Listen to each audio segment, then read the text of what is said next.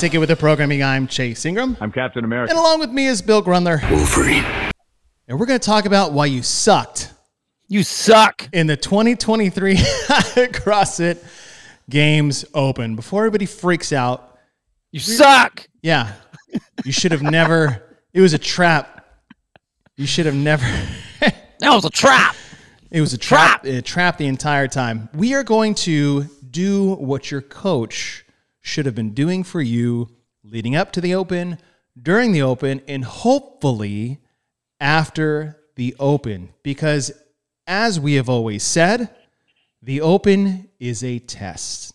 The Open is to, to, to- for you to know full on where your fitness level is and all the things that maybe you should have worked on or could have done more at or need to still work on to be successful. So we're a little tongue in cheek with why you sucked in the CrossFit Open, but for fun's sake, keep things a little lighthearted. As my, I think Halpin commented on our post is like, it's just going to be a roast Right. for all of us. all of us, none of us walked out of the Open unscathed. I have a question before you even get going. Ooh, yes. About about the test. Mm. We say all the time that it's a test to see how your fitness compares like to last year or in past years and you know a lot of people come into the open thinking okay my goal is that I want to place higher than last year. Do you think that that is a valid definition of this test that we're trying to do every single year? I mean, I guess generally speaking it's like, oh, am I better at whatever? Mhm. Do you think it's a are you better in fitness, your overall fitness, or at specific things that are specifically tested? I think that is a great question. You're welcome. And my answer is if I were You to suck! Oh, say, yeah, if I were to say how you judge yourself in the open, do I improve on the leaderboard every year? Is- Should that be your only judgment of success? Absolutely, unequivocally, no. Right. I don't think that's fair. I don't think that's uh, realistic. For one, it's not the same group of people tested every year. We usually churn about 75 to 100,000 new people every year. The same number usually churns out, so it's not the same people taking the test every year. On top of the same test not being programmed the same time every year, one thing that I'll say to doing a repeat, even though it's only three weeks long, is that that's the first time you get an ap- accurate representation of if your fitness has or hasn't improved. I don't think your placement on the leaderboard dictates whether you got better or worse or more fit or less fit. I think it's the lessons you learn each and every week that can determine your personal success or um, room to grow as far as your training goes after the open. What about you? Yeah, I no, I agree. I I think that you know everyone gets hung up on the number this year compared to last year, which really doesn't mean a whole lot. I mean, it- you don't always have the same number of people in the field. You don't have the same number of uh, the different levels of athletes in each in each one of those kind of you know bunches and those cohort and those cohorts. Um, and even even as far as the repeats, I scientifically speaking, I know that we use observable, measurable, repeatable as our moniker to, to determine whether our fitness is improving when we compare from one, you know, one thing to the next thing, um, or our level of fitness over a certain amount of time. The the problem with that is that there's a lot of things that happen from when we did this workout before as opposed to when we did it now. Sleep might be different, jobs might be different, relationship status might be different, your stress level might be different those things will all affect your overall result of that particular workout. So it's hard to make it a pure comparison. Um, so what I like to do for with people is, okay, what did you not not did you get a better time necessarily, but did you do better in movements that you really sucked at before? Are double unders a pain in the ass? hmm Did you do double unders better in this one? Um, on muscle ups, how did you do muscle ups this time? Were you able to get some when it was before you got none? Those kind of things. So it's not looking at the big grandiose win necessarily of I win, uh, I did better and I'm I'm better, or I didn't do better and now I'm worse, um, or but rather what did you do better at? What things in that test did I excel at? Because if you like on the first test with the was it five different movements? Yep. It's five things. Mhm. So you had five mini tests in there to determine if you've improved, not just your overall score necessarily, but where in there did you do best? So I think there's a lot of ways to look at it. And if we're in this for the long haul, for the majority of us, we aren't the professional athletes that are out there, you know, trying to be in the top 40 men, top 40 women, getting to the game sort of thing.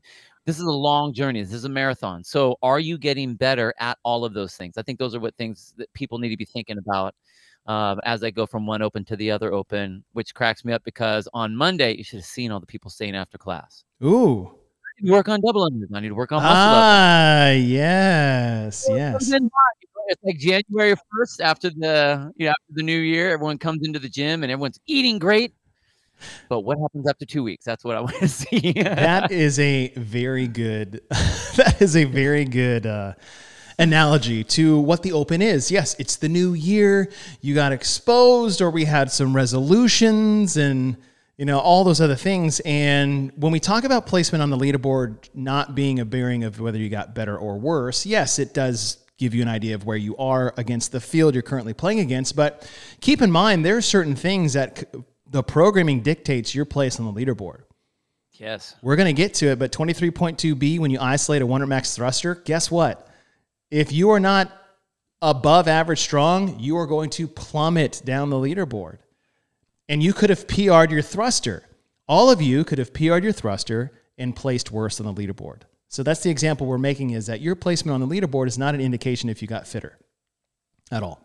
Right. Unless it's the same test that we done. So before we get to why you sucked at the 2023 CrossFit Open, we had our OG in the Open leaderboard running for the last three weeks. We're going to pull that up. Now we're going to wait till all scores get final because nothing's finalized yet until tonight. That is the last time, uh, base 5 p.m. your time, 7 p.m. my time is when we can finalize the the leaderboard. Basically, um, all scores are due to be validated by that time. But as it stands now, if we're just looking at it, our top three on the men. Now you look at the scoring, and it's a little odd because last time we had these up, the leaderboard should be scored against itself. Right now, it's taking your worldwide rank uh, as that, but as it stands right now for the men, we have Benjamin Bianco out of North America East, out of CrossFit 321.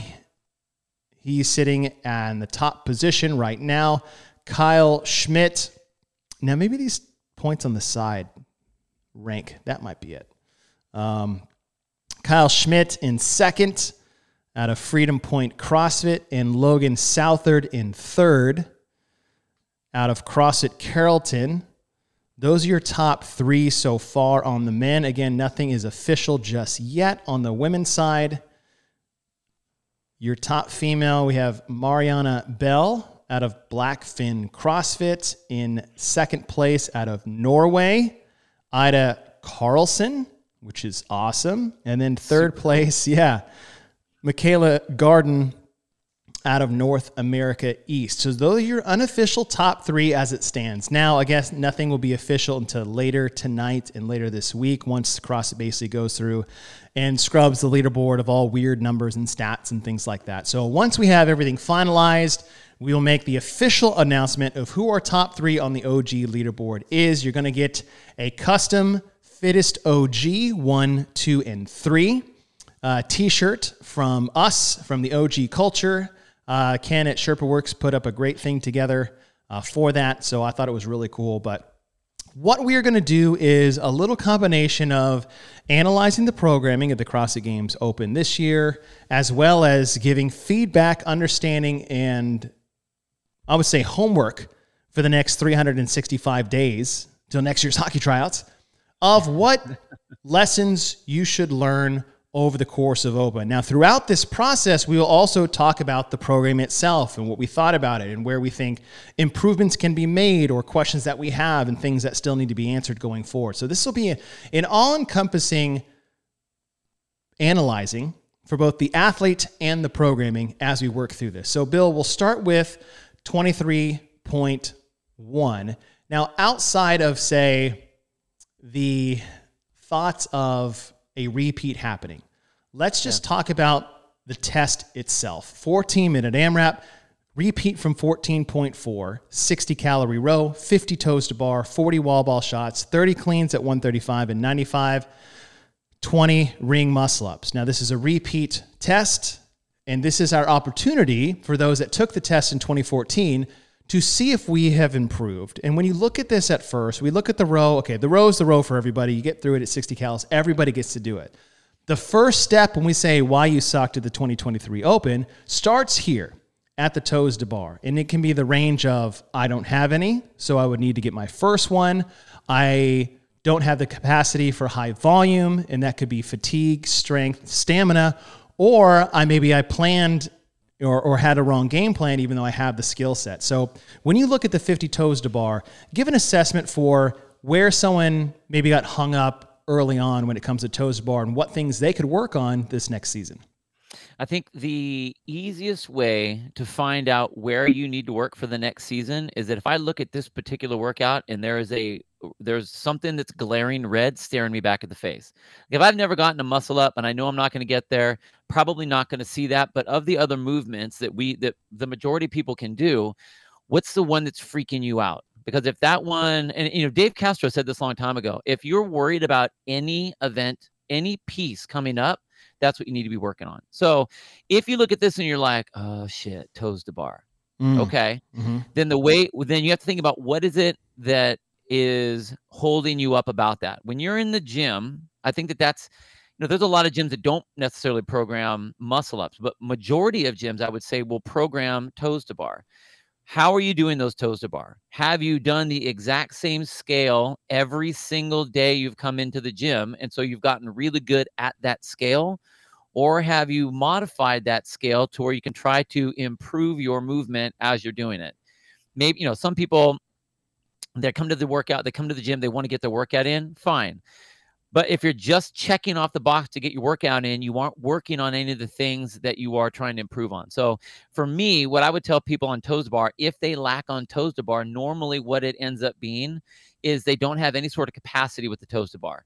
Um, based on either their kipping swing, so they need to work on their swing, um, not just like a, a, knee raise, but working on that kipping swing back and forth, because that's where you have to generate your power to slowly get your legs to come up at uh, you know hips above the uh, mm-hmm. knees above the hip crease, then knees up uh, above that or knees to chest, then knees to elbow, then slowly work your feet up to where they're getting closer to the bar and to where you can hit that. So I would work afterwards. I mean, I, I I'm a big fan of EMOMs when it comes to building capacity of movements at whatever level we're talking about. Maybe you don't have a toe to bar yet because you don't have any sort of kip. So I would do a EMOM of on the first minute you do so many kips back and forth so you get that swing the next minute you're doing knee raises as high as you can get them and you go back and forth for 10 minutes. Um, just a little something extra every day because again you're looking at like a 1% increase every time rather than getting it all in one day. That's, that's the kind of things that i would look at. Yeah and that's the that's the progression we're trying to teach you guys is that you learned whether it was i don't have these yet and i thought i did. Okay what steps can you take over the next year to get that toes to bar, get that elusive toes to bar. Because again, team, this is a test. You signed up for the Open. The Open is a competition. Everyone has the option to participate. It is not a participatory event, meaning we're handing out trophies to everyone. CrossFit is not and never will and never has been a participatory butt pat. Everybody gets a trophy. You have to earn the right to do certain things. And when you sign up for a competition, this becomes a test, not a workout. And where people get confused, and uh, again, we, we, we, I, well, you know, I'll let you speak for yourself, Bill. I blame this on the coaches not having the way, the understanding to articulate this to the athlete. We are not here, and, and Bozman actually, if you guys want to learn more about the details of the Open, uh, Boz and Pat Sherwood on their Very Not Random podcast just released a podcast on the Open itself and the programming. So if you want to listen to that, you get a better idea of where Boz is coming from with the programming. And I listened to it, and so I'll speak to some of that while we're talking. Is that the Open is not to progress your fitness. Mm-mm. And what we mean by that is you train three to five times a week in your affiliate working on nutrition the best you can all year long, every year, to progress your fitness and as well as health for the years of your life. That's CrossFit. It's a basic strength and conditioning program to improve your health, health and fitness. That is it. That's what CrossFit is. The CrossFit Games Open is to test your fitness and figure out where you're at physically for you. And so if you get stopped at the toes to bar, you've got to figure out with your coach of why this happened. Maybe you don't have them yet. Okay, why? Well, I don't work on them. Okay. I'm not strong enough. Okay. I have 20 pounds to lose. Okay. All of the above. Okay. Now you know what you need to work on. You just figured out, you got slapped in the face with reality, which is the beauty of being tested. Also, it's the hardest part about being tested. I empathize with the what some would consider, and you shouldn't, by the way, embarrassment of being exposed like this. But the fact that you signed up and did that, I applaud you. Just don't get frustrated. That's the cool part. This is a test to see where you're at. This is not everybody gets to play the entire game. If you played a sport and you rode the bench, the reality is you needed to get better to start in the starting lineup. I know because I still got pine needles in my ass from high school and middle school from all the bench riding I did because I needed to get better at the sport I was playing. And this is no different. All right. So that's one example of toes to bar. Another reason maybe you sucked is we look at the wall ball shots. Now, for the majority of the elites, this is no problem. This is all but a, uh, a blip on the radar. But for those that have maybe a, would you say this is a work capacity deficiency if this is a difficult part of this? Uh, it could be, or it could be a strength piece, like an explosive piece. I mean, you, classically, the shorter the the athlete, the more difficult it is because they actually need to have a more explosive hip opening to jump the ball up. And what I think is the the issue is that again, at during their normal training sessions, they're not trying to get the ball up to the top. They're mm-hmm. not trying to get to that mark. They aren't trying to use a heavier ball. They're just trying to get a workout. So it ends up being kind of a sloppy squat and a ball that's not very high. Um, again, if you want to get the workout, fine, do that sometimes. But if you want to get better at them, you have to take either some of those days and say, all right, maybe I'll decrease the number of, of reps I'm going to do on the wall balls in this particular workout, not in the test here, but in like your daily workout. But I'm aiming for that higher mark or I'm going for the actual nine foot mark if that's what I'm shooting for, if that's what we're going for. Um, you have to, we've seen what the test looks like. So if you're planning on doing it, you can't expect that now they're going to actually make a 14 pound ball or a 10 pound ball to a eight foot mark because they've never had that. Right. So go with what they've had and be like, okay, if I want to get better, I need to include these in here somewhere. Maybe every other round, if you're doing rounds of whatever, you do it your way in the first round, you do the CrossFit open way in the second round. You alternate back and forth, but you have to include what that something that resembles the test to get better at that. If you stay the again, if you stay the same way, you're only going to get good at that, not mm-hmm. good at trying to pass the test. And then you're not going to have the skill when you need it. I love it. And yeah, it's like, okay, we need to get our legs stronger. Okay, get in yeah. the squat rack. We need to, I don't know, don't skip med ball day or wall ball shot day. Because some people do that. They dodge this thing like the plague. It's like, oh, I hate them. They suck so bad. I never do them. like, honestly, dude, okay. and, and, and to that point, to that point, if there is a day where you're like, I fucking hate this workout, mm-hmm. those are definitely the ones you need to go to because Amen. you hate it because you're not good at it. Amen. So go to it because you will never get better at it and it will come up in the open and you'll be like, this game is stupid. Well, it's stupid because you never try to get better at it. What I love to say at this time too is as you know, we get towards this is that everything you hated about this should outweigh wanting yes. to never go through it again. Yeah. Right? It's like if this made you so upset, is like, oh, I don't have toes to bar, so I didn't get anywhere. I was like, good. Take that feeling, that lesson, and the time of which you have it programmed at your gym, figure out with your coach the best way to modify it to get you towards a toes to bar, not constantly stay in your state of scaled movement. Stop doing AbMat sit ups and start hanging from a pull up bar. Or yes. stop doing just kip swings and start doing knees to chest. Or stay after and start working. Like go to your coach Go test to your coaches. coach and ask them for help. That is their job. The Open's Yeah. job is to test you. Your coach's job is to teach you.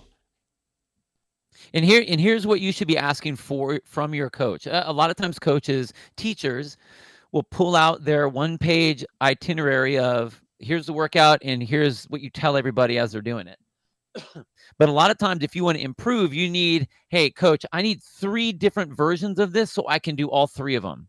And those different modifications should all be pushing you towards completing that goal Mhm. whether it's a decreased dead or uh, handstand push-up because you have ab mats then you have full range of motion or on a plate if you have your feet on on the knee or you have uh, your your toes on the box or knees on the box you're getting full range of motion or you're doing a heavier push press for that to build the strength have them tell you have them give you ideas so you don't get in a rut of the exact same scale every single day we can do bar muscle ups uh, rope climbs ring muscle ups chest to bar pull ups and pull ups. And I'll have some people, for whatever reason, and I always give them at least five different scales and modifications. Mhm. They will do the same set of pull ups with the same band, the same way, or the same ring rows every single time. Oh, yeah. And the only thing they will get better at is that one piece. That's Yeah. it. That scale, Yes. right? Not the pull up. You're going to get really good at ring rows, Yes. but you need to hang from a pull up bar to learn how to do the kip swing.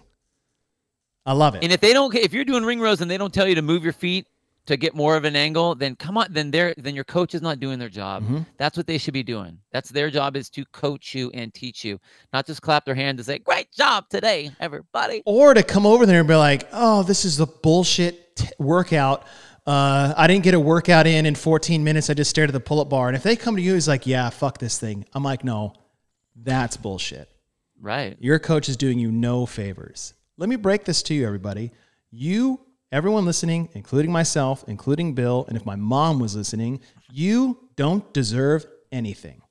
Nope. None of you. You don't deserve shit. You have to earn everything that happens here. Right? No one deserves anything. And that's great. Fitness is the great equalizer. It doesn't matter how tall you are, it doesn't matter how short you are, it doesn't matter how much money you make, how old you are, what car you drive, what house you live in. If you can't do a toes to bar, it doesn't fucking matter. It's the great equalizer. Right? And to be able to be on that journey of self improvement, that's the cool part. All right. Okay. So wall ball shots, now we move to cleans. 135 and 95. By the time you get here, you're pretty smoked. Like everyone's like, oh, I'm going to rip off a set of 10, and it turns into two. And then you drop the bar and look at it for 30 seconds, wondering what the F just happened to you. But if this, for example, if you're on the spectrum of this weight was a weight you had to squat clean or was above your one rep max, fine. If you got here, if you did the row, the toes to bar, and the wall ball shots, you know what we know? That your work capacity is pretty good. Your gymnastics volume and stamina is pretty good. You got through the wall ball shots, it was only 40, and you got to a barbell that it slammed the door in your face, then you need to know that you just got to get stronger.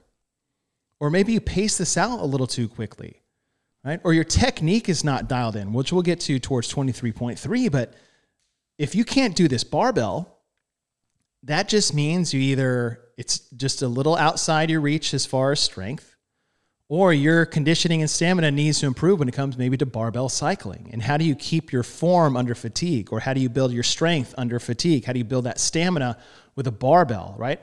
There's a lot of things and lessons you can learn. And all this is doing, Bill, and I think this is the cool part, is it opens up so many more doors for training. Oh man, tons. It's not Tons. just, hey, get under a barbell, work on your front squat, try clean pulls. It's like, no, no, no, no, no. Like we could do uh like interval work of getting to a bar. You can do E2 like Mayhem does this shit all like this is a, a staple of Rich is he's like every two minutes for five sets, like two power cleans and increase weight each set. Or something like that. Or or you turn Yep. it into more an aerobic test where it's now it's 10 touch and go. In each set you try to increase weight. Like we're just making shit up. Like there's so much more involved here than just a power clean.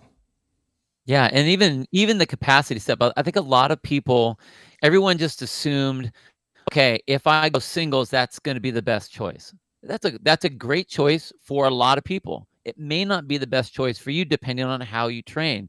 But the thing is, I don't think most people know that. I think an easy way, if this is a weight you could do, then one of the ways you should you should know it, how many can you go unbroken? unbroken touch and go because you can't set up a you can't set up a plan unless you know where your limits are. Mm-hmm. So if you know you can do 30 unbroken even when you're fatigued, okay. Now we know what we can do. We can play with that number. If you're like, wow, I've never cleaned 135 pounds before. All right, then you're like idea of like fast singles is is not what we're talking about here. We're like talking about how are we gonna how are you gonna get your first 135 Mm-hmm. clean. So, but you have to know what those numbers are and you have to know what the ability of that weight is. Can you do eh, just like you were talking about? I, I love I love EMOM stuff for capacity, for barbell cycling, for Oh, whatever. Love EMOMs. You know, do do can you hold how many minutes can you hold 10 cleans every minute on the minute? How long can you do that for? How long do you, you know, what about what about five? What about what about five every 30 seconds? What about three every 15 seconds? You know, any like there's so many ways to play so that you understand how your body works with that weight and what you need to you need to do specifically, not what everybody needs to do, because there's no such thing. Everyone's going to be a little bit different. But what do you need to do? I we had a lot of people that went singles. I went threes on this one. Okay. That felt good for me. Um, I had a girl that I made do sets of five, and, she, and the reason I had her do sets of five was because her tendency, if if she, if there was too much stopping, she would get lost in her head. She'd start floating around. So I had to have her do a chunk, and then I could count her time on what her rest would be, and then push her back into the bar again. But you don't know that. Like she's like, I can't, I can't do it, and then she pick up the bar and do five. I just I can't do any more of these, and she pick up the bar and do five. I'm like you just don't know that you can, but that's that's that's the thing. You have to play with these things during the year to know where you are, and then Mhm. from that, you know, gain you know, set up your game plan from there, and then, then you know. Then then you come up with 30, 30 cleans. All right, I know exactly how I can handle that. Yes. Yes. Uh, and then the final piece, the 20 ring muscle ups, which everyone who can't do ring muscle ups got butthurt about that. How dare they program something in the open that I can't do because the open is about me? or they bitch about the ability to do ring muscle ups when they can't even get there in the first place. It's laughable. Yeah. It's absolutely laughable. And here's the thing maybe you get there. Maybe you get there and you stare at the rings for three minutes. Okay, well, how did you get through all of that work that fast, that wildly fast, and you don't have a ring muscle up? Then let's look at the reason why. It's not a negative. Well, I never work on them. Okay. Right. Right. My pull sucks. Great. There's a way to get better at that. You know what? My technique is pretty bad through the middle. There's a way to get better at that. But the problem is, those things you need to do to get better at technique work, drill work with low rings, strict pull ups, negatives from the top of the rings down all of those things are not fun to do because it's just mind numbing, monotonous drilling and technique and patience. And a lot of people these days don't have it. And they just want it. And they figured, well, if I just get better at everything else, I'll just naturally it's like sleeping on your your math book thinking you're going to retain all the information overnight.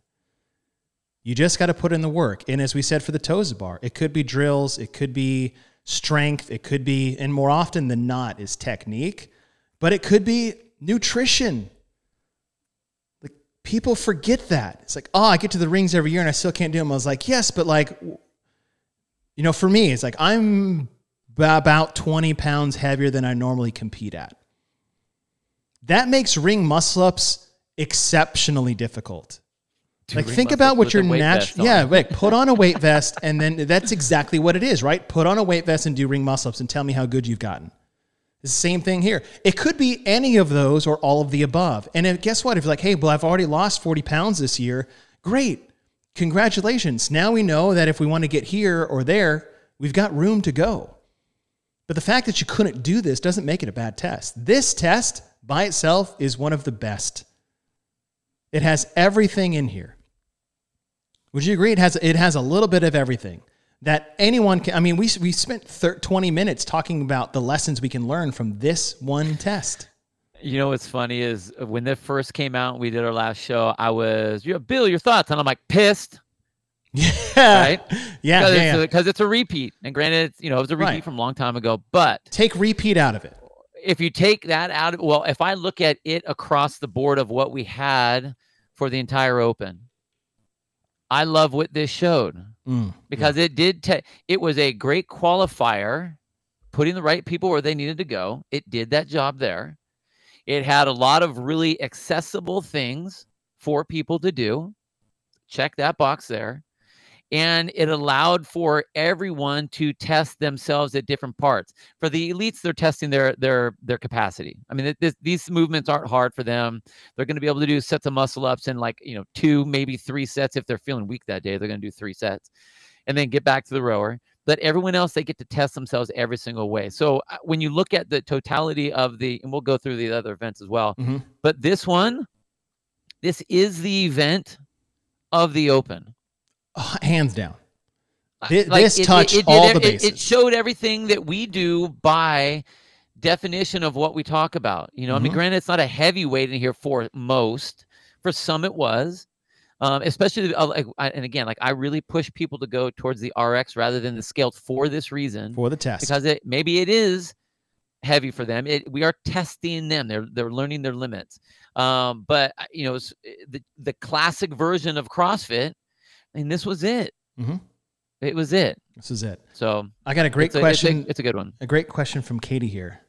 Why do a lot of gyms shy away from programming ring muscle ups when we know historically they show up in the open? Now, before before we answer, I just want to say is don't program for the open only. Oh yeah, Right? Like your, your daily training should be constantly varied functional movements executed at high intensity, but you shouldn't shy away from.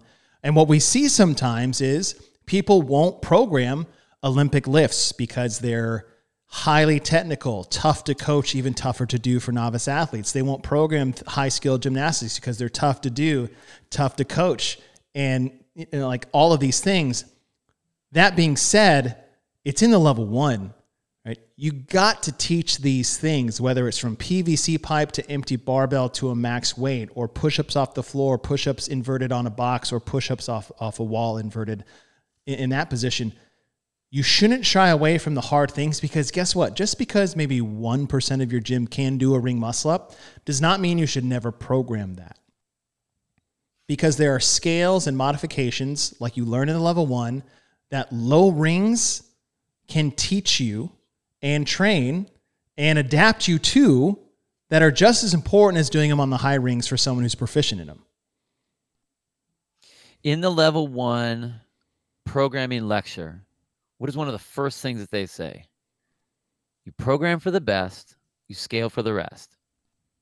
If you're programming for the best, not the best in your gym, Mm-hmm. like we aren't programming to your clientele because if you if you program Your quote the, fire breather.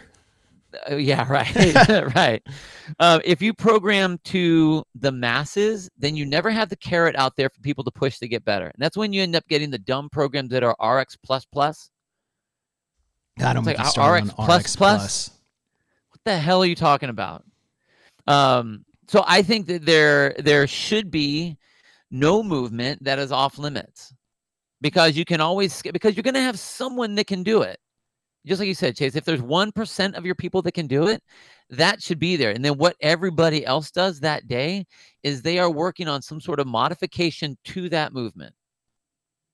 And if somebody wants to understand the reasons why, then the coach or the programmer of that gym should know why they are putting that in there. Mhm. What is im- the importance of me trying to know a ring muscle up? Well, I'm older. I'm just going to throw my shoulders out. Or uh, like, I'll okay, never but do one. Why practice the technique to get one? Right. when we, as CrossFitters, program and train for general physical preparedness, and I will tell you right now, if there's any time you need to climb up over a fence, you need to climb up over a wall, Mhm. you're a firefighter, you fall through the roof and you're hanging from a rafter. How are you going to get up? By a strict pull up or by a lat pull down? No. You're going to move your body in a way to get up and over that object, which is the exact same thing. Getting out of a pool, what do you think you're doing? You're doing a muscle up. Exactly. Like shit. You Getting- fall into a out of a hole. hole, How yeah. are you gonna get out? You're doing a muscle up. so The, the other thing too, question. yeah, that was a great question, Katie. Thank you for that. The other thing too is this goes directly to why we're doing these trophy case challenges. Why put out a press to a handstand, which you should emphasize from a straddle position, into a 100 Yeah. foot unbroken handstand walk. Oh, I will never be able to do that in a year. Maybe 10. That's not the point. The whole point is this concept of we fail at the margins of our experience. And what that means is if you never do it, you'll never be able to. If you never practice it or try it, you'll never get better at it. You have to suck at everything you do before you get better at it. And what we're trying to say is the stimulus and the adaptation you're going to find from practicing getting to the rings, from low ring transfers to false grip hangs to strict pull ups to negative dip positions to ring supports at the top of a dip to ring supports at the bottom of the dip. All of these stimuluses that you're going to put yourself through while, say, modifying for a ring muscle up that someone else can do, the adaptation you are going to get from that is going to benefit so many more physical attributes than just the ring muscle up you may never get. That's the point. You remember? You remember when they were doing? Uh, so back in the Olympics, they were showing all, uh, and they always show us with swimmers, which I thought was really interesting. They show them doing their training outside of the season or outside of the water, Mhm. and they'd have all the high level swimmers. They're like flipping, ti- like old school CrossFit stuff. They're flipping tires. Yeah, They're doing like um, sledgehammers and sledgehammer stuff, like all that kind of stuff. and- Where, wherever are you going to see a swimmer flipping a tire? Never. Mhm. But but because of the black the way the black box theory works with CrossFit especially is if you build a better athlete that can be more athletic and do more of the things, they're going to be better at every single thing that they do. Mhm. So that's what we're doing here. Just because you can't do it or don't see yourself necessarily do it doesn't mean that you shouldn't work to do it. There should be nothing as a CrossFitter. This is one of the this is one of the this is one of the hooks that got me into CrossFit was I wanted to be able to do anything. Not I mean, Yeah. I like to compete. I like to win at everything I, I do, but um, I want to be able to go and do anything. Oh, we're gonna go paddle today? Cool. Oh, we're gonna go on some hike. Awesome. Oh, you want to do a long distance run? Okay, cool. That sucks, but I'll, okay, fine. I'll do it. Oh, we're gonna lift something heavy. Fine. Oh, I gotta bust this wall down. Cool.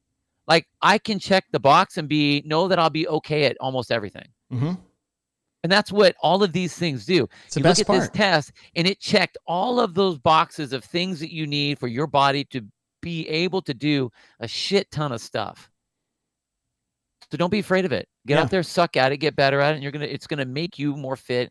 It's gonna make you. Uh, it's gonna open up doors to more fun things you now get to do, or that you won't be afraid of happening to you. And I like what you said, afraid, because people are so afraid to fail because maybe they've been brought up in a system where they've never been in a safe place to fail. You are in no safer place to fail than inside your affiliate. Oh my gosh, yeah. No everybody one has gives failed. a shit. In fact, your failures will get celebrated more in a CrossFit gym than probably your successes of your peers outside of the CrossFit gym. And that's where you learn the best lessons. And when you learn it in the gym, that's because you forced yourself to be in that position, which is tough to do inside the gym when you have so many options and outs and scales and modifications. When it comes to the open, it's a forced mirror right in front of your fitness self. And you learn the hard lesson in a very abrupt kind of way. And that's tough for people. I empathize for those that are uncomfortable with that and may be embarrassed by that. But I'm telling you right now, you have nothing to be embarrassed about trying. Nothing. Because there are hundreds and thousands of other people that decided that they didn't want to do that. And that's their personal choice. And I'm not going to be negative on that. I'm just saying you took the step forward to put yourself in that position. You have nothing to be embarrassed about.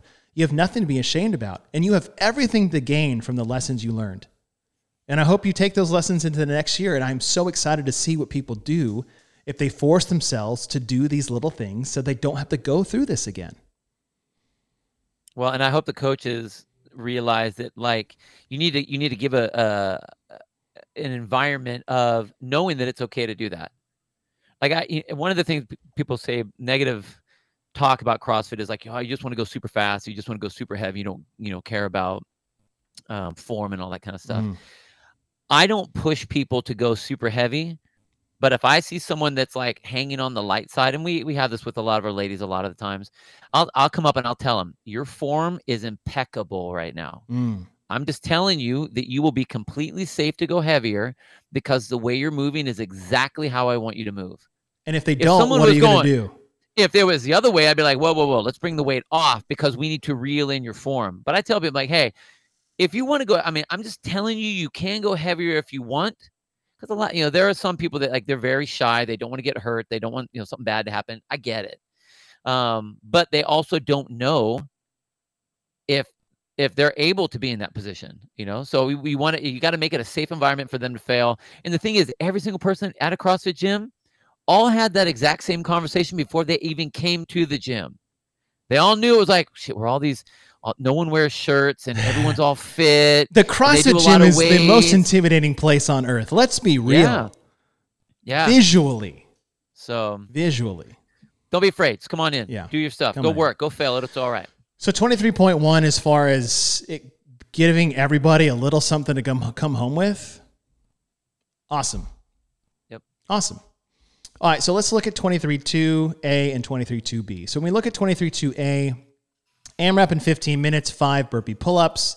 Pull-up bar is feet together, arms outstretched, thumbs touching. The bar must be out of your reach. So it adjusts to the height of the athlete, and based off their anthropometrics, it makes it quote unquote fair. And that's planting the seed for something later. And then 10 shuttle runs down and back equal equals one rep. After each round, you add five burpee pull ups. The shuttle runs stay the same.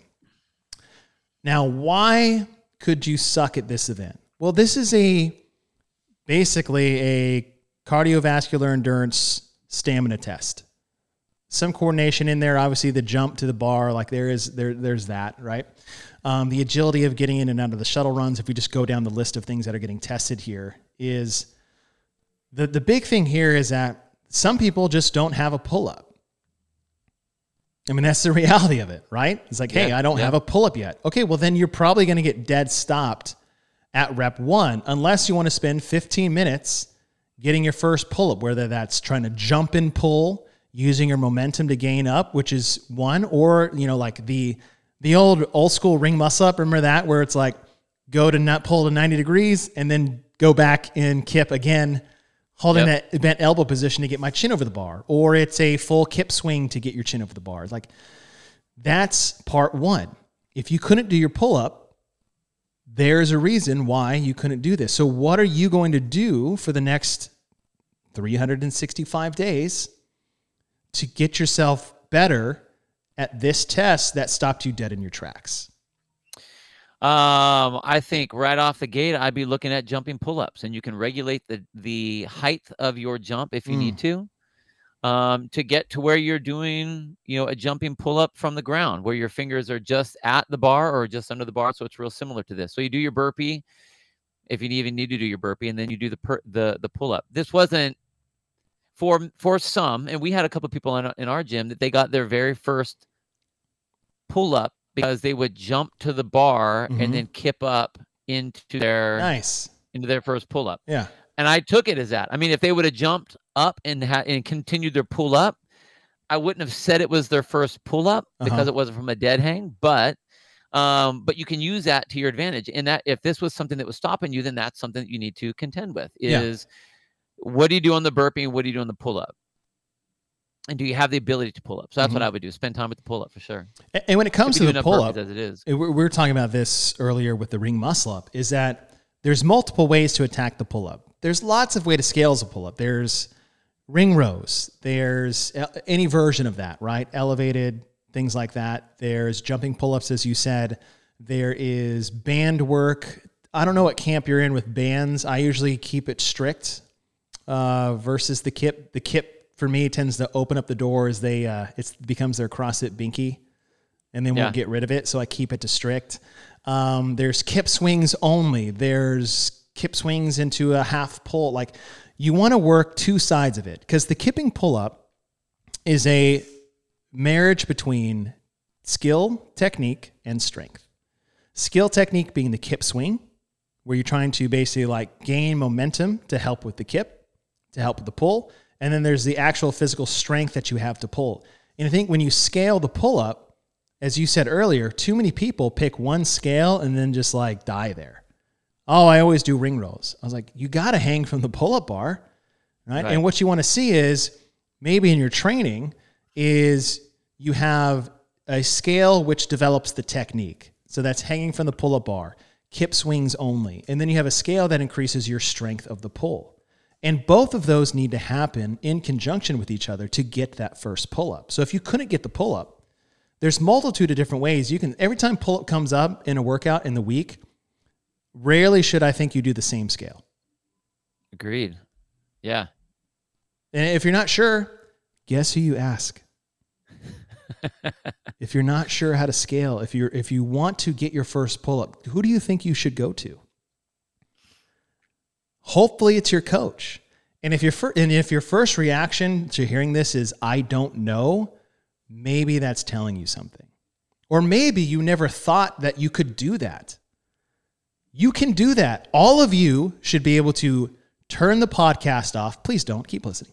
But walk into the gym and go to your coach, your owner, your friend, or your your individualized programming, whatever, and be like, I never want to feel like this again in the open. I want to get a pull up. And there should be able to sit you down and map out a 12 month progression of cycles and training and other things to get you your first pull up.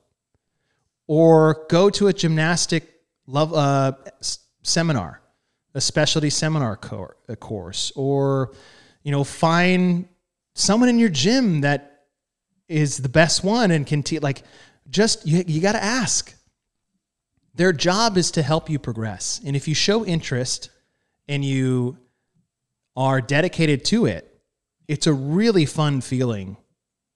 I mean, there's there's not much I love more than working individually with athletes to get a certain skill.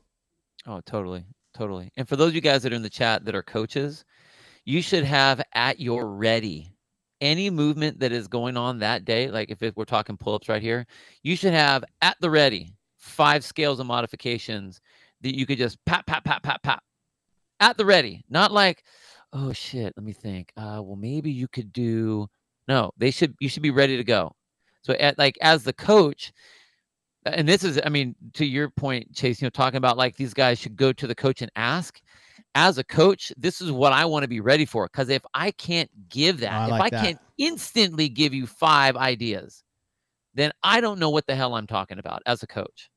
And that's that I, I don't ever want that to happen. Ever. I mean, in fact, and those of you guys that are programmers and here, you know, me, you being programmers, when I'm designing the workout for the day, I'm thinking, okay, well, if they're if they can't do this movement, what's the other thing that they could be doing that and they should be doing about this many reps, or they should be this would be the other kind of idea because I don't want this modification to uh, you know affect incorrectly affect this other movements that I have in the workout. Mhm. So you should be thinking about those things all the time. We're never thinking, and this is one of the problems I have with some of the open stuff was I felt like it was just the blop, there it is. Yeah. not thinking anywhere past that. So yeah. um, as a coach, you guys should have a lot of ideas. As an athlete, get a lot of ideas. And as a programmer, know all of the ideas that you can use um, in the workout, if it's a workout, or what all the things you'll accept if it's a if it's a competition. Yeah. Uh, David Shoot has this question. I decided to scale 22 or 23.2A and regret it a bit. Any thoughts on when someone should scale and have a harder engine test versus hitting a wall earlier due to a skilled movement in RX? Now, I'm not I'm Wh- not gonna be very nice about it. so I'll, I'll let let's put two let's put two camps. Camp one would be in the gym. What like is what is the deficiency for you? Is it the pull up? Is it the engine? Right. So Bill, your answer for this comes to your daily workout of how to get this person's engine and pull ups better. What's your answer? Daily to that? workout. If Yeah. if 23A and B was the it was the workout, our general workout of the day, then I would have a specific uh, stimulus that I'm looking for that day, and so we would modify to where they could do a particular movement or something similar to that as much as they could. Or if they were building on getting a particular movement, then we would get them whatever scale to get them to do that. That's what we do in the regular day because in the our daily training is to improve our level of fitness and that's our 10 general physical traits and all of the things that we talk about when we're talking crossfit but if we come to the open i won't fault anyone for going scale but i will always push people to go rx strictly because it's a test because what if they think well i'm not getting anything out of it you can always do the scaled one afterwards but I would say take the test on test day, do the homework and the classwork on the regular day. So that's how I would do it. Scale during the regular day, take the test on test day. I like it. And I totally agree. Test day.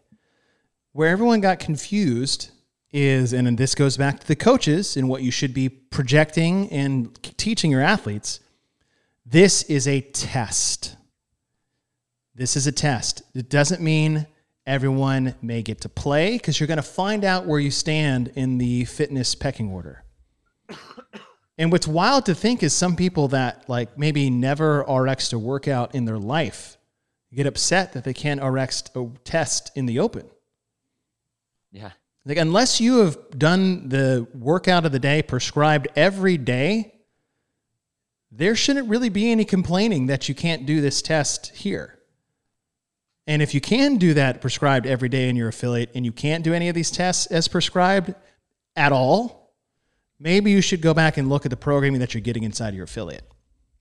That bar might be a little too low for the general populace. Um, okay. As far as, say, work capacity, a lot of range of motion, burpee to a pull up. I mean, you can't really get more range of motion than that with just your body weight. It's about about as max. Like burpee is the the most, and then burpee pull up is the the beyond that, right? And right, then maybe you right. got a burpee bar muscle up, which don't be surprised if it doesn't happen. The uh, the one thing that I think got missed here was the shuttle runs became. Now I don't want to say irrelevant because if you were just trying to win this event, they're not irrelevant. Like if you're trying to win this, like first score in the world, like you just have no choice. You have to go hard the whole time. If you're trying to get the best score you have in your body, it's completely different. Right? I mean, that's where the whole, the whole walking thing came into play. Gen- I think it's a. I'm going to say it's insignificant. Here's why: because I have a girl in my gym who's a great athlete. She can do burp. She's the best burpeer I've ever seen. She walked seven laps, ran three, and she got 17th in the world. Whoa. Walked seven, ran three.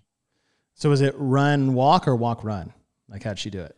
Uh, she walked because she did the burpees super fast and then walked ah, seven, okay. ran her last three into the burpees, and then just went went ballistic on the burpees. Yeah.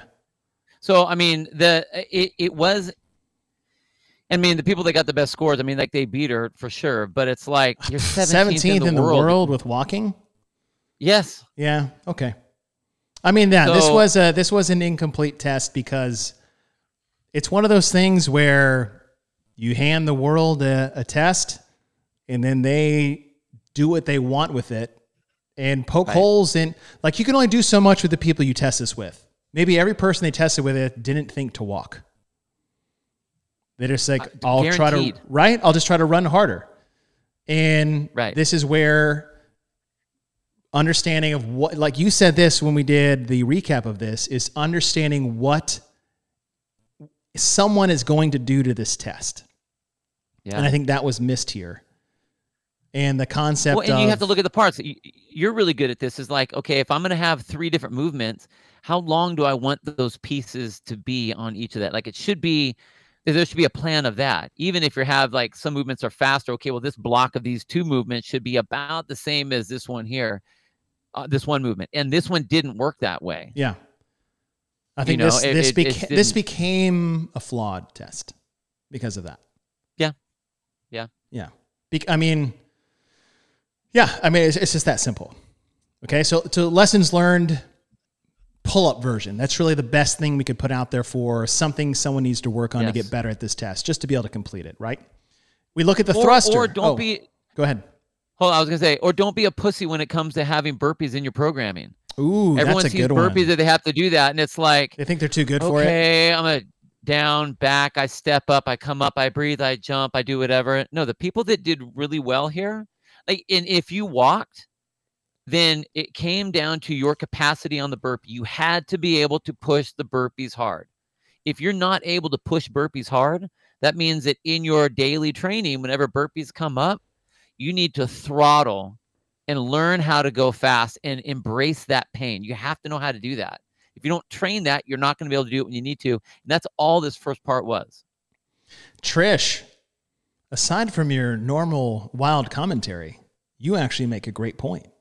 She says, I have used this analogy. It's like figuring out that you can hack your grace score by going fast singles. And that is totally true. Yep. Yep. All right. Uh, reasons why you sucked at 23.2b. It's as simple as, well, not as simple as, I take that back. Top right now, strength and power. That's what we're testing. Yep. Along with that, we are actually having a massive emphasis on mobility and timing, sequencing, coordination. Because there, there is a timing element of coming out of the drive phase into the press phase, taking the step out of it, obviously, of having a strong thruster. Obviously, there's upper body pressing and uh, strength when it comes to this in a massive way, leg strength in a massive way, core stability in a massive way. Flexibility is in the hips, hamstrings, and ankles in a massive way. Shoulders, lats, forearms. There's a huge mobility. Like if you have bad technique, like you're going to have a trash thruster. You can you fake have light ones all mobility, day. You're gonna Yeah. have a shitty thruster. Right. Like, can you imagine what your front rack is gonna look like? All the people that are like, my wrists always hurt. The the front rack thruster where you have the one finger on the bar and then as it comes to the shoulder you pop it and try to grab it in air and press it out. Yeah, we all seen Exactly, that. that one. Yeah, we've Yeah, all seen one. that. The thruster where the bar actually never touches your shoulders. Right? All things like one, get to the squat rack. You got to improve your leg strength, stability. You got to improve your core strength. And that may be the same issue that you have with toes to bar. So you work your core, both posterior and interior. Right? Get on a GHD. You better do as many facing up as you do facing down.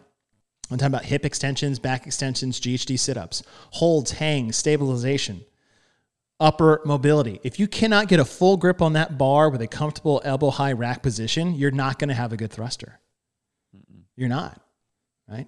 And so, what exposed us here as individual athletes is just the ability to lift more weight. We just need to get stronger. I mean, this is, it's not simple, but like you might have the most to give someone to work on here.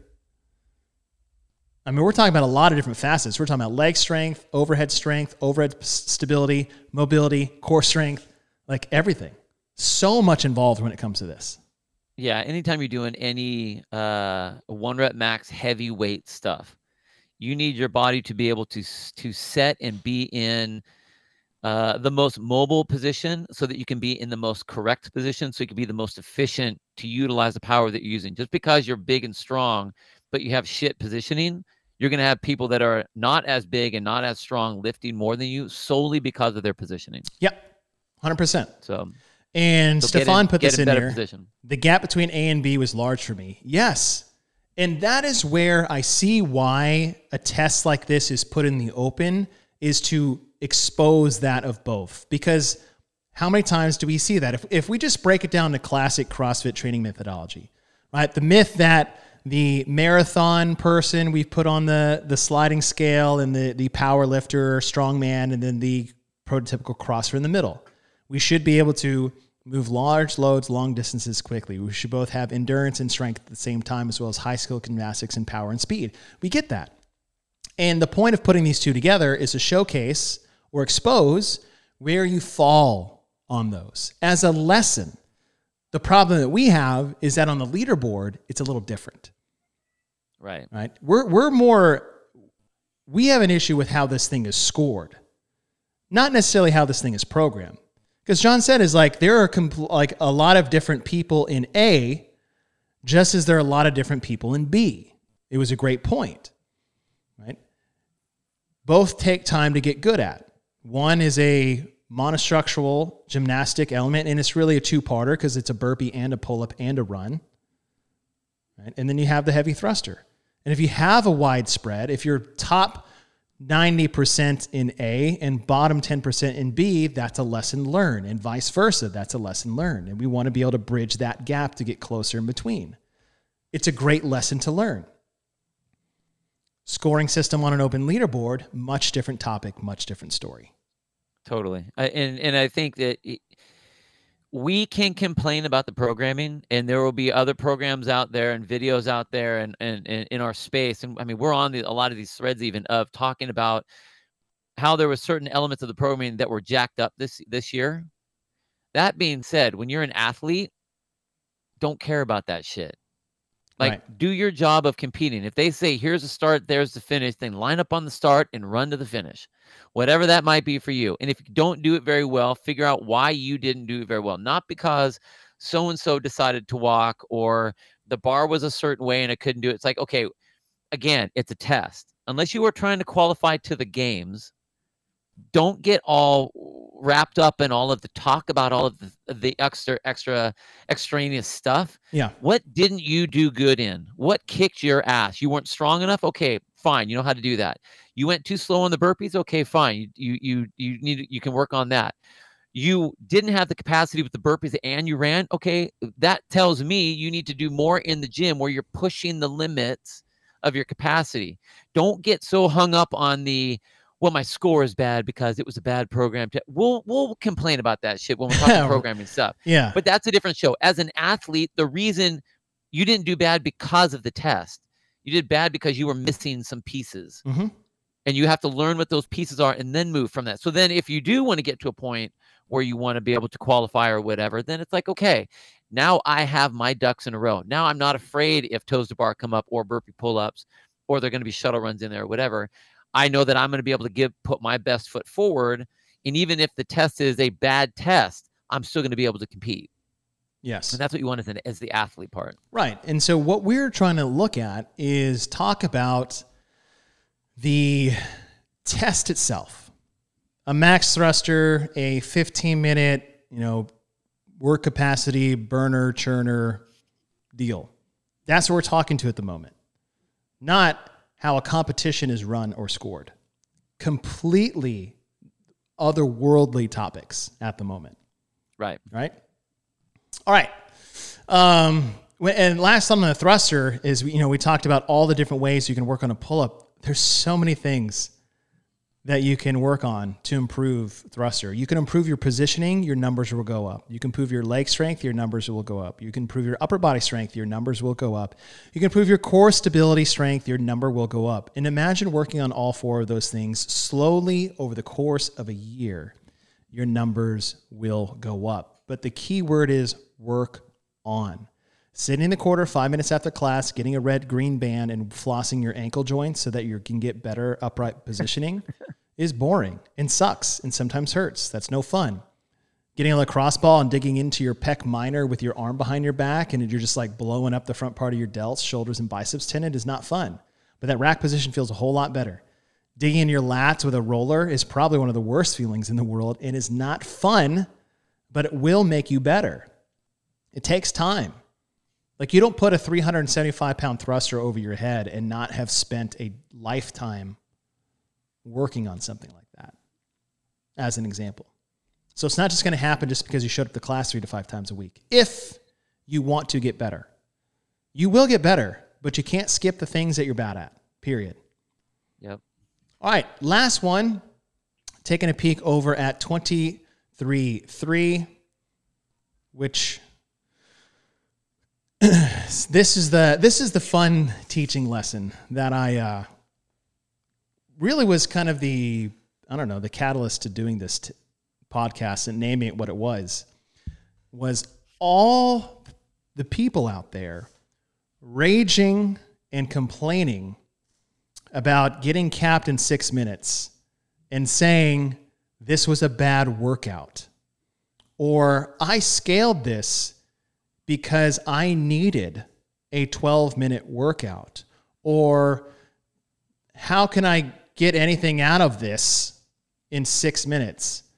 First of all, you don't need a 12 minute workout. You wanted a 12 minute workout because you didn't want to do what it takes to do a six minute workout. The ones that are the worst are the ones that are sub five minutes. Oh my God, yeah. Why is Fran such a bad workout? Why does everybody talk about it? Does no one, well, I, well, I can't say this now because we're so far removed from it, but let me take you back to the day in 11.3. 11.3 was a five minute test. Five minutes, not six minutes, five minutes. And it was clean and jerks, squat clean and jerks at 165 and 115. Also, there were no scaled divisions back then. There were no foundation divisions back then. If you felt like it was, hey, RX or fuck off, that was the 2011 CrossFit Open. And it was as many rounds and reps as possible, or I say reps, as a squat Right. clean, which was one point, and the jerk overhead, which was the other point. And that's all it was. And all you could do is sit there and set yourself on fire for five minutes. And some people got a bad workout because the weight was too heavy and they could only manage a couple reps. And some people died in the fires of clusters at 165 and 115 because it was a hellish workout. One, nobody wanted to repeat. But this is a test. And the problem is not with the people that were bitching and moaning and saying this is a bad workout or I didn't get anything out of it. It's that your coach didn't teach you the importance and the value of something like this. They're supposed to learn from the test, regardless of what was programmed. It's the concept that less is not good enough. That's the problem I have. Major problem I have. I, I don't I don't understand at all why anyone was complaining about the six minute part when if you look at the other events, how are, are we not at a point yet where people are thinking I uh, people talk programming and well-roundedness quite a bit. Not and I'm not talking just like the nerds like us. I'm talking generally speaking. How could people not think that there would be a sprint? Right. Right. Like, and, and if in those people that worked, you know, whatever, it's like six minutes. Okay, the best in the world got 750, eight minutes. Which is wild. But so they didn't they didn't get a good workout. They got a fucking great workout. mm-hmm. They got what you got. You just couldn't go as far as they did, but everyone was working for about the same amount of time. So shut the heck up. And it's not even about your workout. It's a test. And those that got like hung up in the nine minute mark, guess what? You weren't working for nine minutes. Right. I was I was in the nine minute mark too, and there was a lot of standing there on the handstand push up. So shut the hell up. And then people complain. He's like, well, I'm not even tired because what kind of workout is this? It's like, it's not a workout. it's a test. It's not a workout. You're not tired because you don't have the capacity to take the test appropriately. Yes. like, so that's why you're standing there not tired. like what do you think is a, a more a, a better workout? A 5K jog or a one mile time trial? What like what's what are most people going to go for? Not I'll do the mile slowly, like mile time trial. That is awful. I'll All even out. make it better. I'll do an 800. yeah. There you go. Let's see you not do that. And so when it comes to the beginning part, lessons being learned. One, take your ego out of it. Take it out. Oh, I wall walks again. Fuck these things. I'm like, why haven't you been working on these? They've been in the open since 21. They got put in the games. They came back last year. If you didn't think there was going to be in here, like it's a gamble, but there's nothing or no reason not to throw these in to get better at them. Like if you got hung up here and you're new, so be it. Welcome. Work on them. If you got here because you hate them and you never work on them when they're programmed because you think they're stupid, that's your fault. They're not fun. These things are hard to do. Of course, everybody wants to work on handstand and walks. Why? Because you kick up for two seconds, you come down, and you look at the tape for another five minutes and hope you can do it again. It's not hard. It's sexy when you get them. Wall walks are hard to do. And the stimulus and the adaptation you get by training them are more than just doing wall walks. Shoulder stamina, fatigue. I mean, nobody talks about the core. That's the worst So part for me. It's It- not my high- high- shoulders. The the the last year and the year before that, where we had the higher volume of it, where were you sore the next day? My rib cage, Oh yeah, my mid back. from having to push. my mid back because I kept folding, like my core was gone, so I'm just like pinching in my mid back. yeah, there's a, there's a lot of pieces to that. And uh, what I think is really, I like. We actually, I was really impressed with our people this year, just at our gym, that they were really excited to do them. And we had people that were like, I mean, some people it took to do one rep. Like they're taking 15 little hand steps to go all the way back to the wall. That's a lot of time on their hands and on brutal. the shoulders. And that is brutal. You're right. It's brutal. But it's I think it's cool. That's the use part of of CrossFit. I mean, yeah, they're hard, Yes. but like I would rather do those than a bunch of burpees because they're Yeah. a lot slower. Yeah. Okay, so learning lesson: wall walks. Got to practice them. You got to work on your core stability. You got to work on your shoulder stamina. You got to work on your body positioning. There's a technique to do this: getting up and getting down quickly and effort- effortlessly. Dude, just do static handstand holds against the wall for time. Yes. There's Spend one. time up there. And think of all the benefits that's going to do for other things that you do. I don't know. We just talked about thrusters. That could probably Yep. help. Pressing, shoulder stamina, wall ball shots. like Yeah. all these things that involve shoulder stamina and fatigue. Double unders. Oh, I had double unders and I couldn't like that that limited my like it took up all my time. How often do you practice them? Me, Not not do them in your group class. And I'm talking to you. right?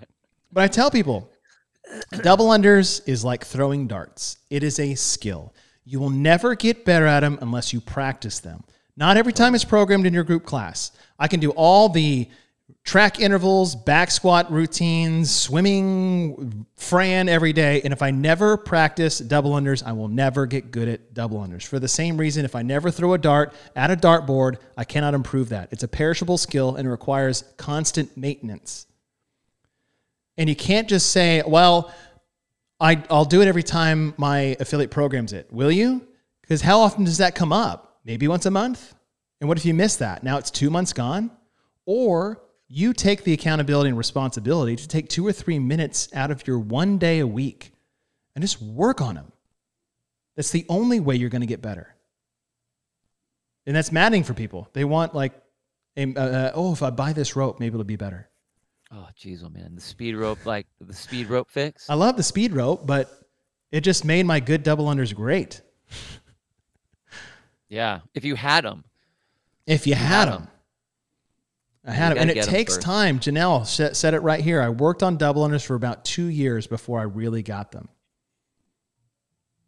It took me Any- any- six years to get good at them because I, I anybody that's not good at them or doesn't have them or is really wanting to compete or is really wanting to see what they can do with their body and their competitive fitness and all that if they don't have double unders i challenge you to do three minutes a day no Like, more. That is that is nothing yeah, no three more. minutes a day Three minutes.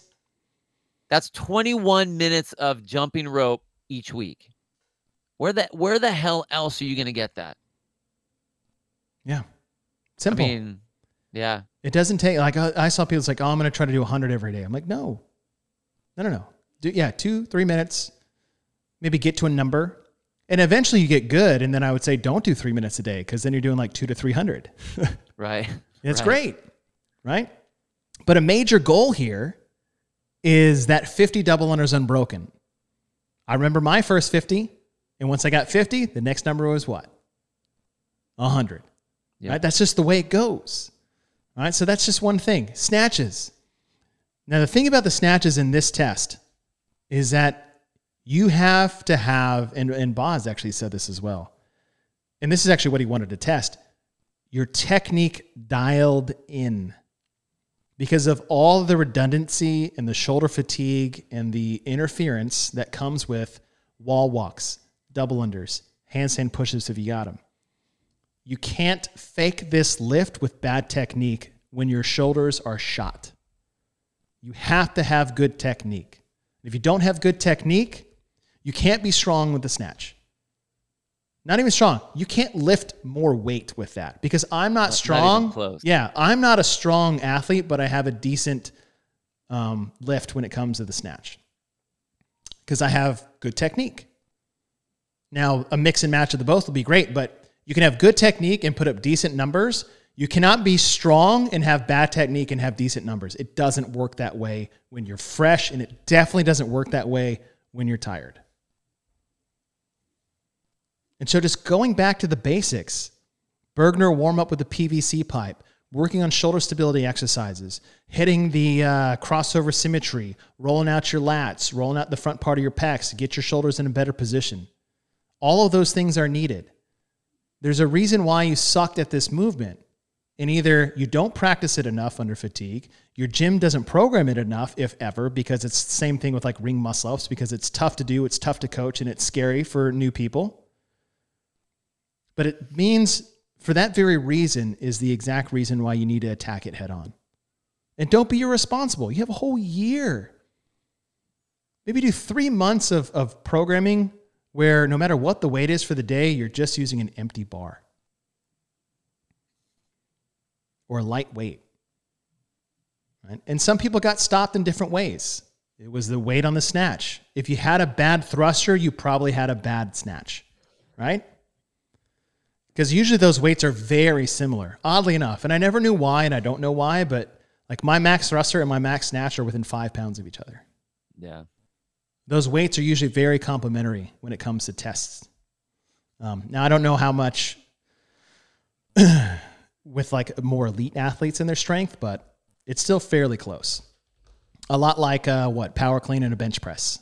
Those are usually pretty close to each other. Okay, so So weird. The, the same reasons when we talked about the clean in 23.1 are the same things we're going to talk about the snatch in 23.3. Things to work on, right? Uh, the last one is the strict handstand push-ups. Now, I will say this. This is a big jump. Five wall walks, 20 strict handstand push-ups. It's a massive jump. I would have liked to seen a progression here. In fact, I would have liked to seen it all the way through. Um, I thought it was going to be a type of handstand push-up progression. I think I had dumbbell push presses, wall walks, kipping handstand push-ups strict. It's a big chunk, 20 times Yeah. two. I mean, that's a lot. And the standard was new. I think some of the hardship is constantly changing the standard. Now, I'm not going to give that as an excuse that people can't do them. Um, maybe I should take that. I'll separate that completely. But handstand push-ups, strict, right?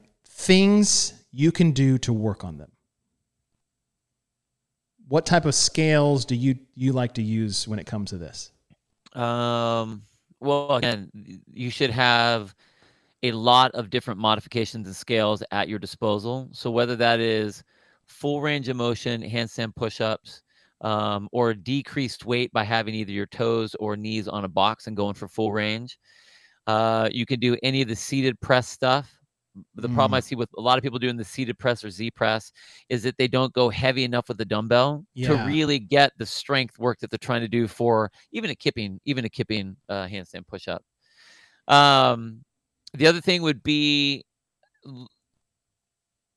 if you have a or a few handstand push ups strict, then do some sort of a capacity setups, whether you're doing every minute or every 90 seconds, you're doing a certain amount so that you are getting some volume at those reps. And then as you are able to build some of those, like once you're able to do, you know, two every minute on the minute, okay, then build to three or go four. And can you do that in a 10 minute time frame? So over the course of 10 minutes, you're getting 20. Then over the course of 10 minutes, you're getting 30. Then over the course of 10 minutes, you're getting 40 to where you're building that capacity so that when you see a chunk, you know what you can get. I think what what fouled up a lot of people on the strict handstand push-ups was they can do handstand push-ups, a lot of them when they're fresh, but they had no idea how to go from okay, well I can do 20 unbroken, or I now have to do singles and it, they didn't know how to make that jump or how to how to navigate that very well. I think mostly because they haven't spent enough time with figuring out all the different avenues and elements of what goes into that handstand pushup and how they should be training that. So if you have it, I love capacity work. If you don't have it, then I want you I want to put you on your hands as much as possible or get as much weight on your hands as you can handle. And then again, build capacity in that, whether it's on the box, whether it's Z press, um, even if it's a deficit depth, if you're like on uh, plates uh, on the box with, with your toes on the box to work Mhm. that Mhm. and spend a lot of time with it. You have to get this is a strength move. And it's, It's a stra- hard I mean- to get better at. Just ask some Oh. of our top athletes in the sport.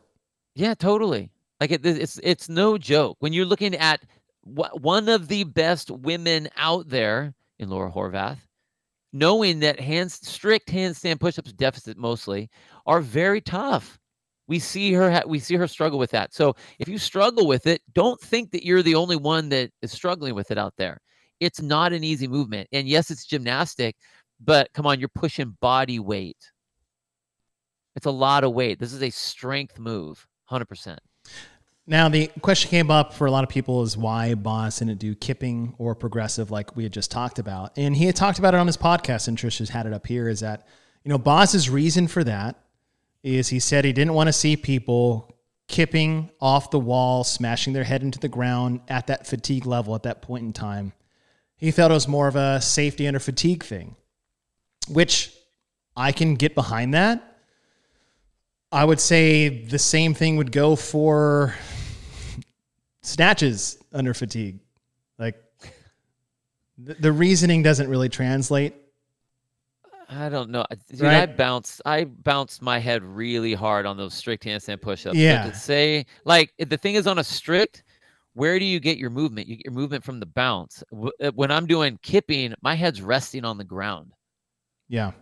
So I don't, I don't know if I really agree with that. I I mean, it For- is what well, it is. for the program novice fine. person, I get it. It like if that's your reason, okay. It just doesn't have a a, Yeah. a, a, I don't, I a don't that line one. of consistency I don't get because one. people are going to bounce their head off the wall, off the ground just as much, if not more.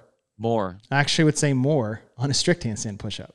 Hell yes. Like usually when someone's getting tired, that's kind of a cue you give them. yeah, bounce, go. You can't. In fact, Basketball that you bounce your head.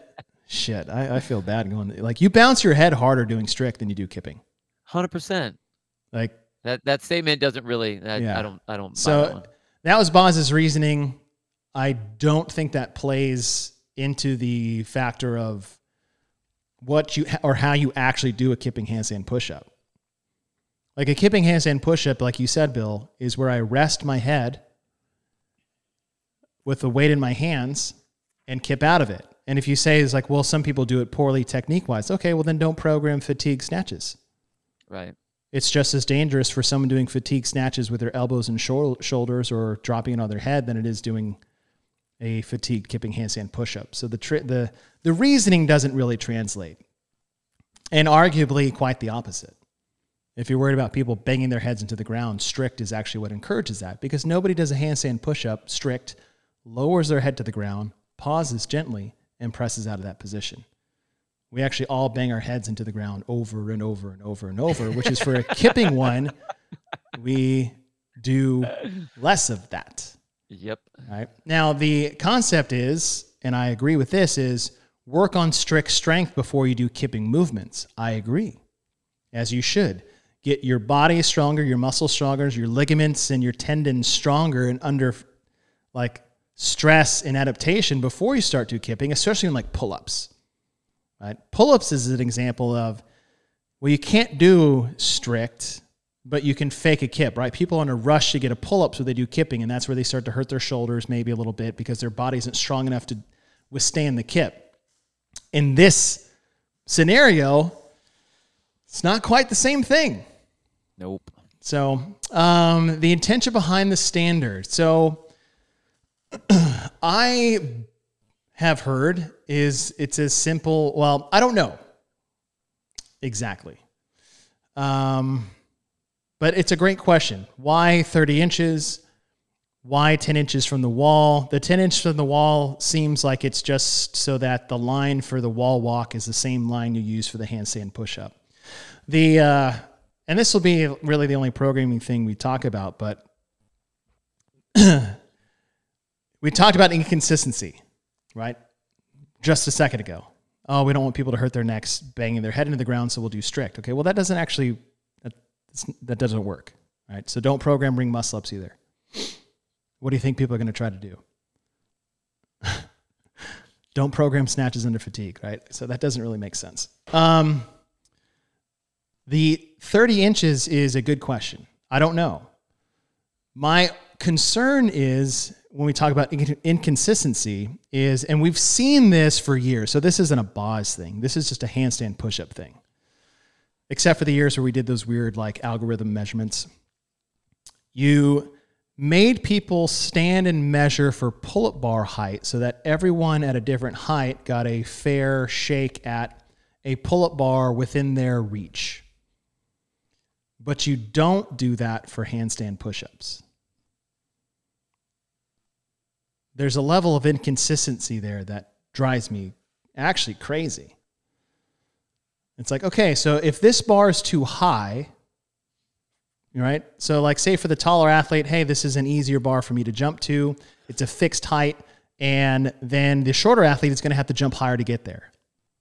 That's why we have wall ball shots, box heights, ring standard heights, things like that. Now you can add risers and things like that. But you won't do it for a handstand push up box or a handstand push up line. And it's not time consuming. A very simple measurement, just throwing it off the cuff, is measure a person's wingspan and then divide it by two. That's how long their line should be middle finger to middle finger. You're six feet tall, it's 72 inches. Your line is now 35, 36, or whatever. Right? Or, or pick a number, but do it by wingspan. We just measured your length to give you a different height pull up bar. Yet, just because we go upside down, we're no longer going to take your height or anatomical makeup into account just because we're doing a handstand push up. There's a problem there. And it needs to get fixed because it's inconsistent at best. Well, there there was a handful of those in this open yeah four events anyway. But I mean, I, honestly, even I mean, even yeah. the pull up, I I didn't think. all it said was the bar had to be over your hands, and there are a lot of people with a lot of bars that you can't that are bolted into the wall. And, yeah, go like garage you know, bars, all that kind of stuff. So like, there's anytime you're going to make a measurement, you can't just say um, well, okay, so here's the reason why I'm okay with the bar thing is because if you say that all bars have to be at 90 inches, now you're forcing affiliates and garage gym owners to like change all of the bars in their gym or in the garage. My point is like, would I rather have that standard? Yes. Do we have that with rings, pull up bars at regionals, sanctionals, cross the games? Yes, we do. But you can't do it for that and not do it for the handstand push up. So if no, you're going to let everybody I, shape and size get their own personal bar, you should have everybody shape and size also get their own personal handstand push up line. It's the same freaking thing. But we don't I do it. Disagree. I just don't know why. I don't know why we've had what is this the fifth iteration now? I think fifth or sixth. Like, why is it so effing difficult to find a standard. We've had 13 we've had 13 years of the open and we've had 5 or 6 different standards for the same movement. So to wrap I would that's say that's not on you guys. You guys don't suck on that one. Yeah, that's a, yeah. Well, that's, that, a, that's a reason why you sucked because the handstand push-up line fucked you. Yeah, see, it's all part. That, of, it's all part of the tile. Yeah. That's Why you sucked you. in the handstand push-ups? Because you're six foot eight and you have a line made for someone five foot two. Um, which is true. If you're five feet tall, that's sixty inches. Then that's half of your wingspan. Because usually the, your wingspan is about your height on average. Um, that's why I was going wingspan. It has to do with your height and your arm length. This comes back, and we've said this before every year, along with the rule book hopefully released in October like they did this year, should be a movement standard book of all movements used in, let's just say, online competition and make it easy. What a burpee is, what a thruster is, what a burpee pull up is, what a handstand push up is, what the standard's going to be, box jumps, wall balls, rope, cl- everything. Everything that we do in online competition should have a standard given to us in October so that everybody knows what's coming. The unknown and unknowable bullshit is out the window when it comes to getting everybody on the same page and moving forward.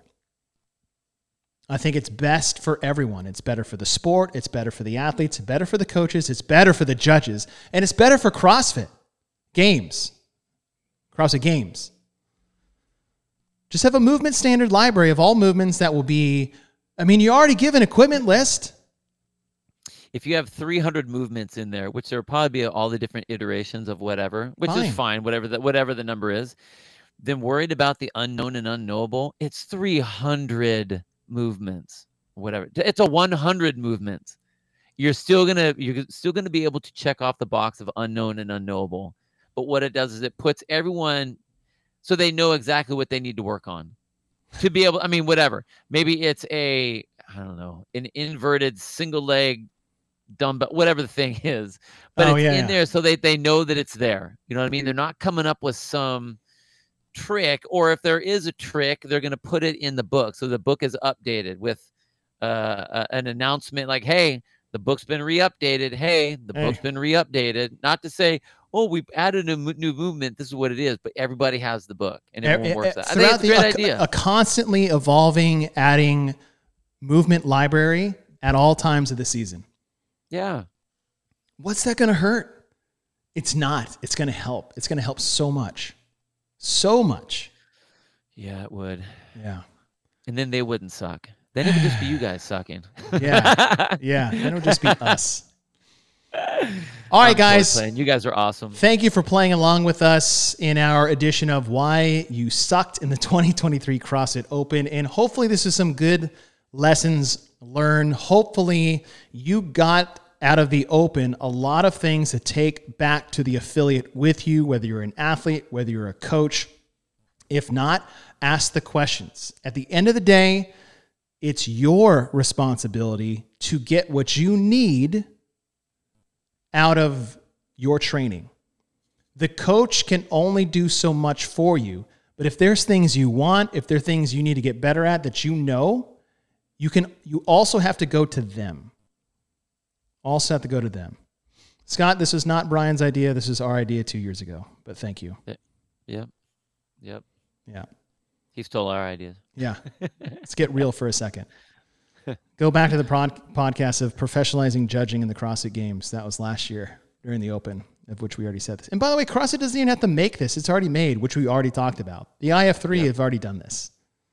Just borrow it. Borrow it. All right, team. Thanks for joining us. Congratulations on completing the 2023 CrossFit Games Open. We hoped you learned a lot. We hoped we helped you learn some more. And Bill and I are proud that you guys took the challenge. If you bowed out this year or you should have done RX when you went to scale. Hopefully, you guys gain some knowledge and things and take that into your training for the next season. The quarterfinals is going to start next week, so we are not shying away from anything that is coming down the pipeline. And I'm curious to see what the next challenge is going to be. Bill, Sir. happy 2023 Open. I look forward to competing with you next year.